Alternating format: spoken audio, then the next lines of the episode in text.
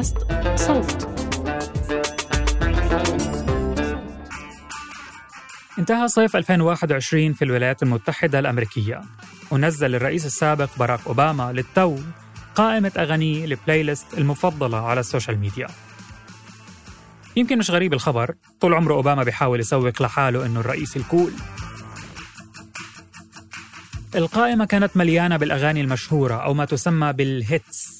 مزيج من المقطوعات القديمة والجديدة بتضم أمثال بوب مارلي وستيفي وندر بالإضافة لفنانين زي دريك وميغوس بس المفاجأة تمثلت بوجود فنان أسترالي ما كان معروف للعامة قبل هيك What you know about rolling down in the deep When your brain goes numb You can call that mental freeze When these people talk too much Put that shit in slow motion Yeah, I feel like an Masked Wolf عمل ضجة كبيرة بأغنية رائد الفضاء في المحيط اللي حققت نجاح عالمي طوال سنة 2020 وربح من وراها مش بس ذوق الرئيس المعروف بحبه للقتل باستخدام ال drones بل كمان تم ترشيحه لخمس جوائز ضمن حفل ARIA اللي بيكرم الفنانين الأستراليين على إنجازاتهم طوال السنة. والمثير إنه هاي الأغنية صدرت قبل عامين على إيد شركة أسترالية صغيرة لكنها ما انطلقت عالميا إلا بعد ما استخدمت في أكثر من 18 مليون مقطع فيديو على تطبيق تيك توك. فهل Masked Wolf هو اللي نشرها قبل ما تنتشر على تيك توك؟ الجواب لا.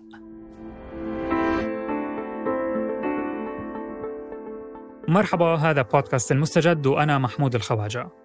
في كل حلقة بناخذكم بعيدا عن ضجيج العناوين حتى نتعمق في واحدة من قصص أو أخبار عالمنا ونعطيكم الصافي. في حلقة اليوم رح نحكي عن سياسات تيك توك الموسيقية والأهم شو أثر تيك توك على صناعة الموسيقى في العالم.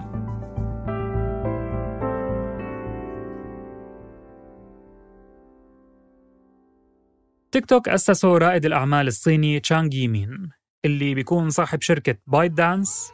وميوزيكلي حالياً.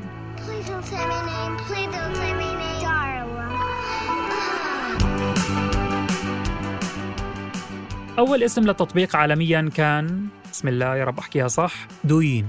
دوين. بعدين صار توتياو. توتياو. وأخيرا تيك توك زي ما بنعرفه اليوم.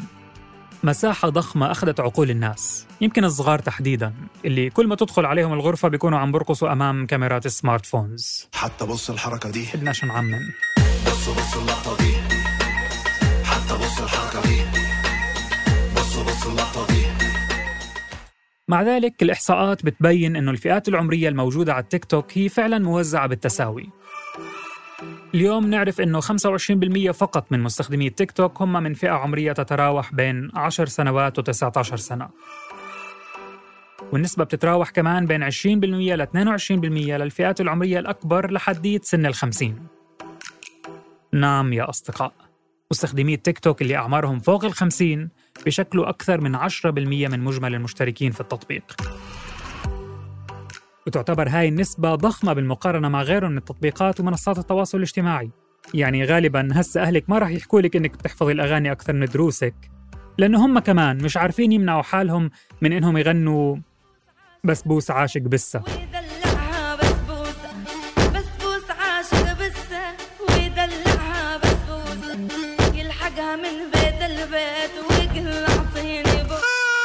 طيب سؤال. ما هو الرابط العجيب بين تيك توك والموسيقى؟ الرابط العجيب. بشهر 8 من سنة 2018 استحوذت تيك توك على ميوزيكلي اللي هي شركة كانت قائمة بذاتها. بيرتادها الكثير من المستخدمين الشباب اللي كانوا يصوروا عليها مقاطع فيديو مع موسيقى. هالخطوة هدفت لدمج الحسابات والبيانات الموجودة عند الشركتين وإنشاء مجتمع فيديو أكبر. وهذا الإشي خلى عدد مستخدمي تيك توك اليوم يوصل للمليار. مليار. العدد المهول من الناس المتواجدين في مكان واحد أثر على كثير أمور ثقافية بحياتنا منها التحول العميق في صناعة الموسيقى. بحسب الدراسات تيك توك بيمثل منصة لاكتشاف المواهب الجديدة و75% من مستخدمينه بيحكوا إنهم بيكتشفوا الأغاني الجديدة من خلاله. مش بس هيك. تيك توك بيخلي الفنانين وشركات الإنتاج توقع اتفاقيات معه بل وتغير استراتيجيات عملها تبعا لقواعده وأهدافه. حابب أغنيتك تنشهر وينعمل عليها رقصات بالتيك توك؟ مجبور يكون لها قالب معين.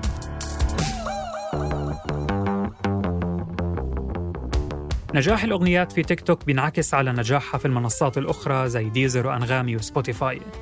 وهذا الإشي بيصير غالبا من وراء فيديوهات التحديات والترندات اللي بتستعمل الأغاني اللي بتتصنف بعدين كموسيقى تيك توك. ساهمت هاي الطريقة بإحياء أغاني كثيرة زي راسبوتين لبوني إم اللي بترجع للسبعينات.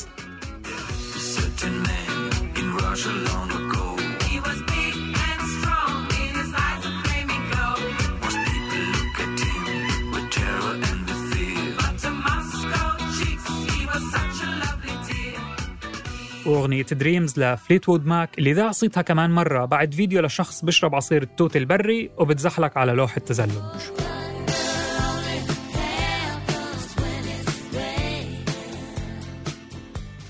خوارزمية تيك توك كمان بتلعب دور في الأثر الكبير تبعه على مجال صناعة الموسيقى. مثلا في يوتيوب وفيسبوك وإنستغرام بنشوف إنه المقاطع اللي بيشاهدها المستخدم بيتم تحليلها وبتبدأ خوارزميات التطبيق بإظهار المزيد من المحتوى اللي بحبه المستخدم أما تيك توك وعلى الرغم من أنه خوارزمياته بتتأثر بالإعجابات الموجودة على الفيديوهات لكنها بتعرض في المقام الأول المقاطع الأكثر انتشاراً.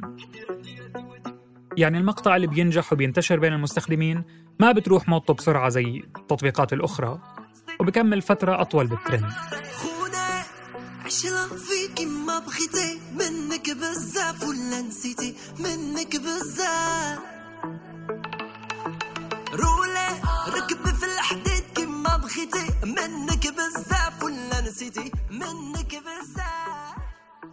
ديلان باسكا الشريك المساهم في شركة التسويق Fanbytes واللي اشتغل مع شركات كبيرة زي سوني وورنر براذرز يساعدهم في انتشارهم على تيك توك بيحكي إنه العمل اللي كان ينشره على يوتيوب ويوصل فيه ل 3 مليون مشاهدة.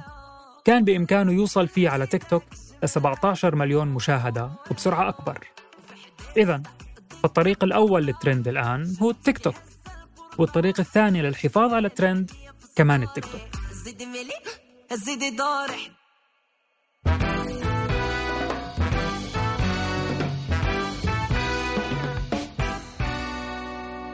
يبدو إذا أنه تأثير التيك توك على الموسيقى إيجابي.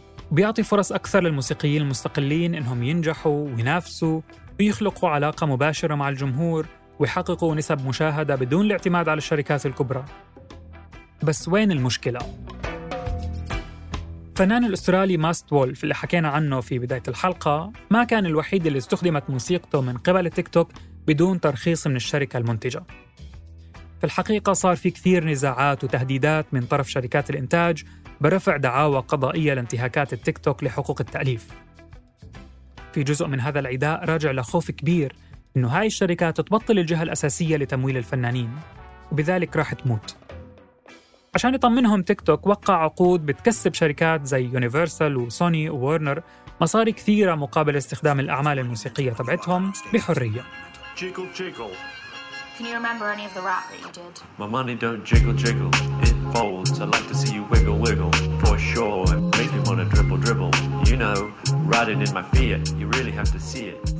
حرية؟ يعني ما في أي قيود لاستخدام أي موسيقى على تيك توك؟ مش عن جد. بعد ما كان تيك توك بيوفر الموسيقى مجانا للجميع لأنه بيعتمد أساسا على اتفاقيات مع شركات التوزيع الموسيقي فرض الآن قواعد استخدام جديدة على حسابات الأعمال اللي بتحمل رمز التوثيق الأزرق. بحسب أحد المنتجين في صحيفة واشنطن بوست الشركة قررت تقييد الاستخدام التجاري للموسيقى والأغاني على الحسابات اللي بتحمل العلامة الزرقاء تدريجياً عشان تعتمد صيغة جديدة بتمكن هاي الفئة الوصول لمكتبة الموسيقى التجارية الخالية من حقوق الملكية فقط مش المكتبة الموسيقية الكاملة المتاحة على تيك توك. وهذا الإشي بيعود طبعا لتزايد قلق الفاعلين في المجال الموسيقي بشأن ربط المحتوى الخاص فيهم بعلامات تجارية ما بيحبوها أو ما بيتفقوا معها. ناهيك طبعا عن تقييد الإبداع بالشكل الموسيقي القابل للتسويق على تيك توك بالإضافة لأمور متعلقة بالأرباح. بس احذروا شو هذا مش القلق الوحيد اللي بيعاني منه الفنانين الفاعلين على التيك توك. They wanted me to do a six TikTok campaign over the course of a month where we slowly and organically make the record go viral. I don't know how to do that. I don't wanna be on TikTok, but my label told me that I have to. بالنظر لأهمية التيك توك في صناعة الموسيقى وكمان بالنظر للمنافسة العالية في التطبيق كثير من الفنانين المشهورين صاروا يحسوا حالهم مجبورين بل مجهدين من إنهم يضيفوا لجدول أعمالهم مهمة صنع المحتوى بشكل دوري على التيك توك متعب الموضوع there's so many different ways to get people to listen to your music and TikTok is so fucking huge. I love it. Like everything I like no, it's great and you have people like check out my new song and it goes fucking viral Yeah, and yeah, that yeah. changes people's lives Yeah. and and you know you discover talented people on there and everything, for you know. But it's just so hard for me to make something natural. كثير من الفنانين عم بيشتكوا من الشركات الموقعة مع التيك توك واللي صارت تجبر الفنانين اللي بتوقع معهم إنهم ينزلوا بوست أو حتى ثلاث باليوم حتى لو ما كان عندهم إشي يحكوه. مجبورين. مش بس هيك كمان بدهم إياهم ينتجوا موسيقى تيك توكابل. وهو المصطلح اللي يستخدم لاختزال المادة الفنية المتماهية والمتماشية مع متطلبات محتوى هذا التطبيق. We'll support it. If you do our jobs for us, then you might be rewarded. I think that uh, artists, especially those that are signed, are frustrated that they feel like, why am I doing my label's job? وفوق كل هذا بتشوف نيومي بول الأمينة العامة لاتحاد الموسيقيين في بريطانيا إنه تيك توك بيساعد المغني على الانتشار بس ما بيقدم له الأرباح المفروضة وبس بيستفيد من حوالي 10 إلى 15% من الإيرادات الأصلية تبعت شغله وهذا لأنه جزء من الأرباح بتروح لتيك توك وجزء ثاني لشركات التسجيل الموقعة معه. وهاي الشركات ما بتتمتع بالضرورة بالمصداقية المطلوبة أو العدالة بتوزيع الدخل على الفنانين.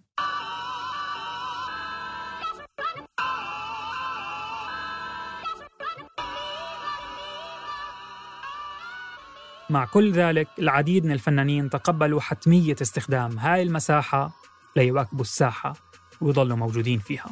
بس على الجهة الثانية كثير فنانين زي أديل مثلا قرروا إنهم ما ينضموا لهذا الماراثون وبيشوفوا إنه خوارزمية التيك توك بتعطي أولوية لأنواع موسيقية متجانسة غالبا بتكون يا موسيقى البوب أو الهيب هوب اللي كثير ناس بيعتبروها تجارية But it was like, if everyone's making music for the TikTok, who's making the music for my generation?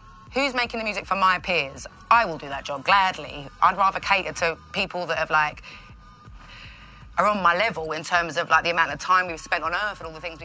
وهذا الإشي بيخلي الأعمال الإبداعية الثانية اللي مش تيك توكابل ما تحظى بنفس فرصة المنافسة بس لأنها مش مناسبة لفيديوهات الرقص والفأش ومعاييرها.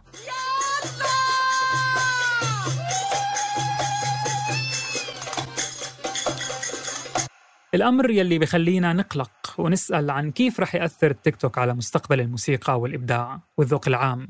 هذا إذا في تعريف متفق عليه للذوق العام خصوصا بعد ما تقدمت بايت دانس الشركة الأم لتيك توك بطلب تسجيل علامة تجارية باسم TikTok Music حتى تسهل استخدام الموسيقى داخل التطبيق وتضيف مزايا جديدة للمستخدمين زي إنشاء قوائم مفضلة، playlists، والتعليق على المقاطع الصوتية وغيرها. والبعض بيتوقع إنه هالخطوة بتشير لاعتزام التطبيق دخول سوق بث الموسيقى ومنافسة رواده زي Apple Music وغيرها. I've been a throw up the sex in a uh-huh.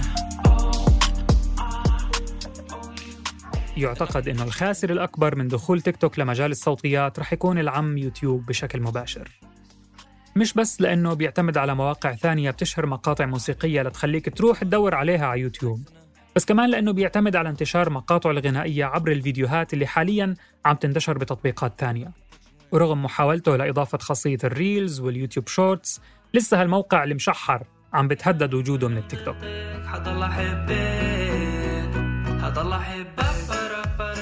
هاي الحلقة مش هدفها توجيه كراهية عمياء لتطبيق تيك توك والعياذ بالله. الصراحة فيه كثير أشياء مفيدة ومسلية. بس لابد من النظر للموضوع من جوانبه المختلفة وكل شيء قابل للنقد. معقول يوما ما تختفي الأنواع الموسيقية القديمة اللي مش TikTokable؟ ويبلشوا مواليد الألفينات وأواخر التسعينات هدول اللي بيسموكم Generation Z. يبلشوا يتحسروا على الزمن الجميل. معقول يوتيوب في المستقبل يصير بمثابة الراديو اليوم؟ شو ما يصير بيناتنا؟ بيدك هاي حياتنا. دموعها اليوم. كنت معكم محمود الخواجة من الكتابة رباب رزيني من البحث سارة أبو الرب من التحرير عمر فارس من الهندسة الصوتية تيسير قباني. اشتركوا بقناة المستجد. وين ما كنتوا عم تسمعوا هاي الحلقة لتوصلكم تنبيهات بالحلقات الجديدة. استنوا فقرتنا المصغرة الأسبوعية. المستجد جدا. بودكاست المستجد من إنتاج صوت. حضل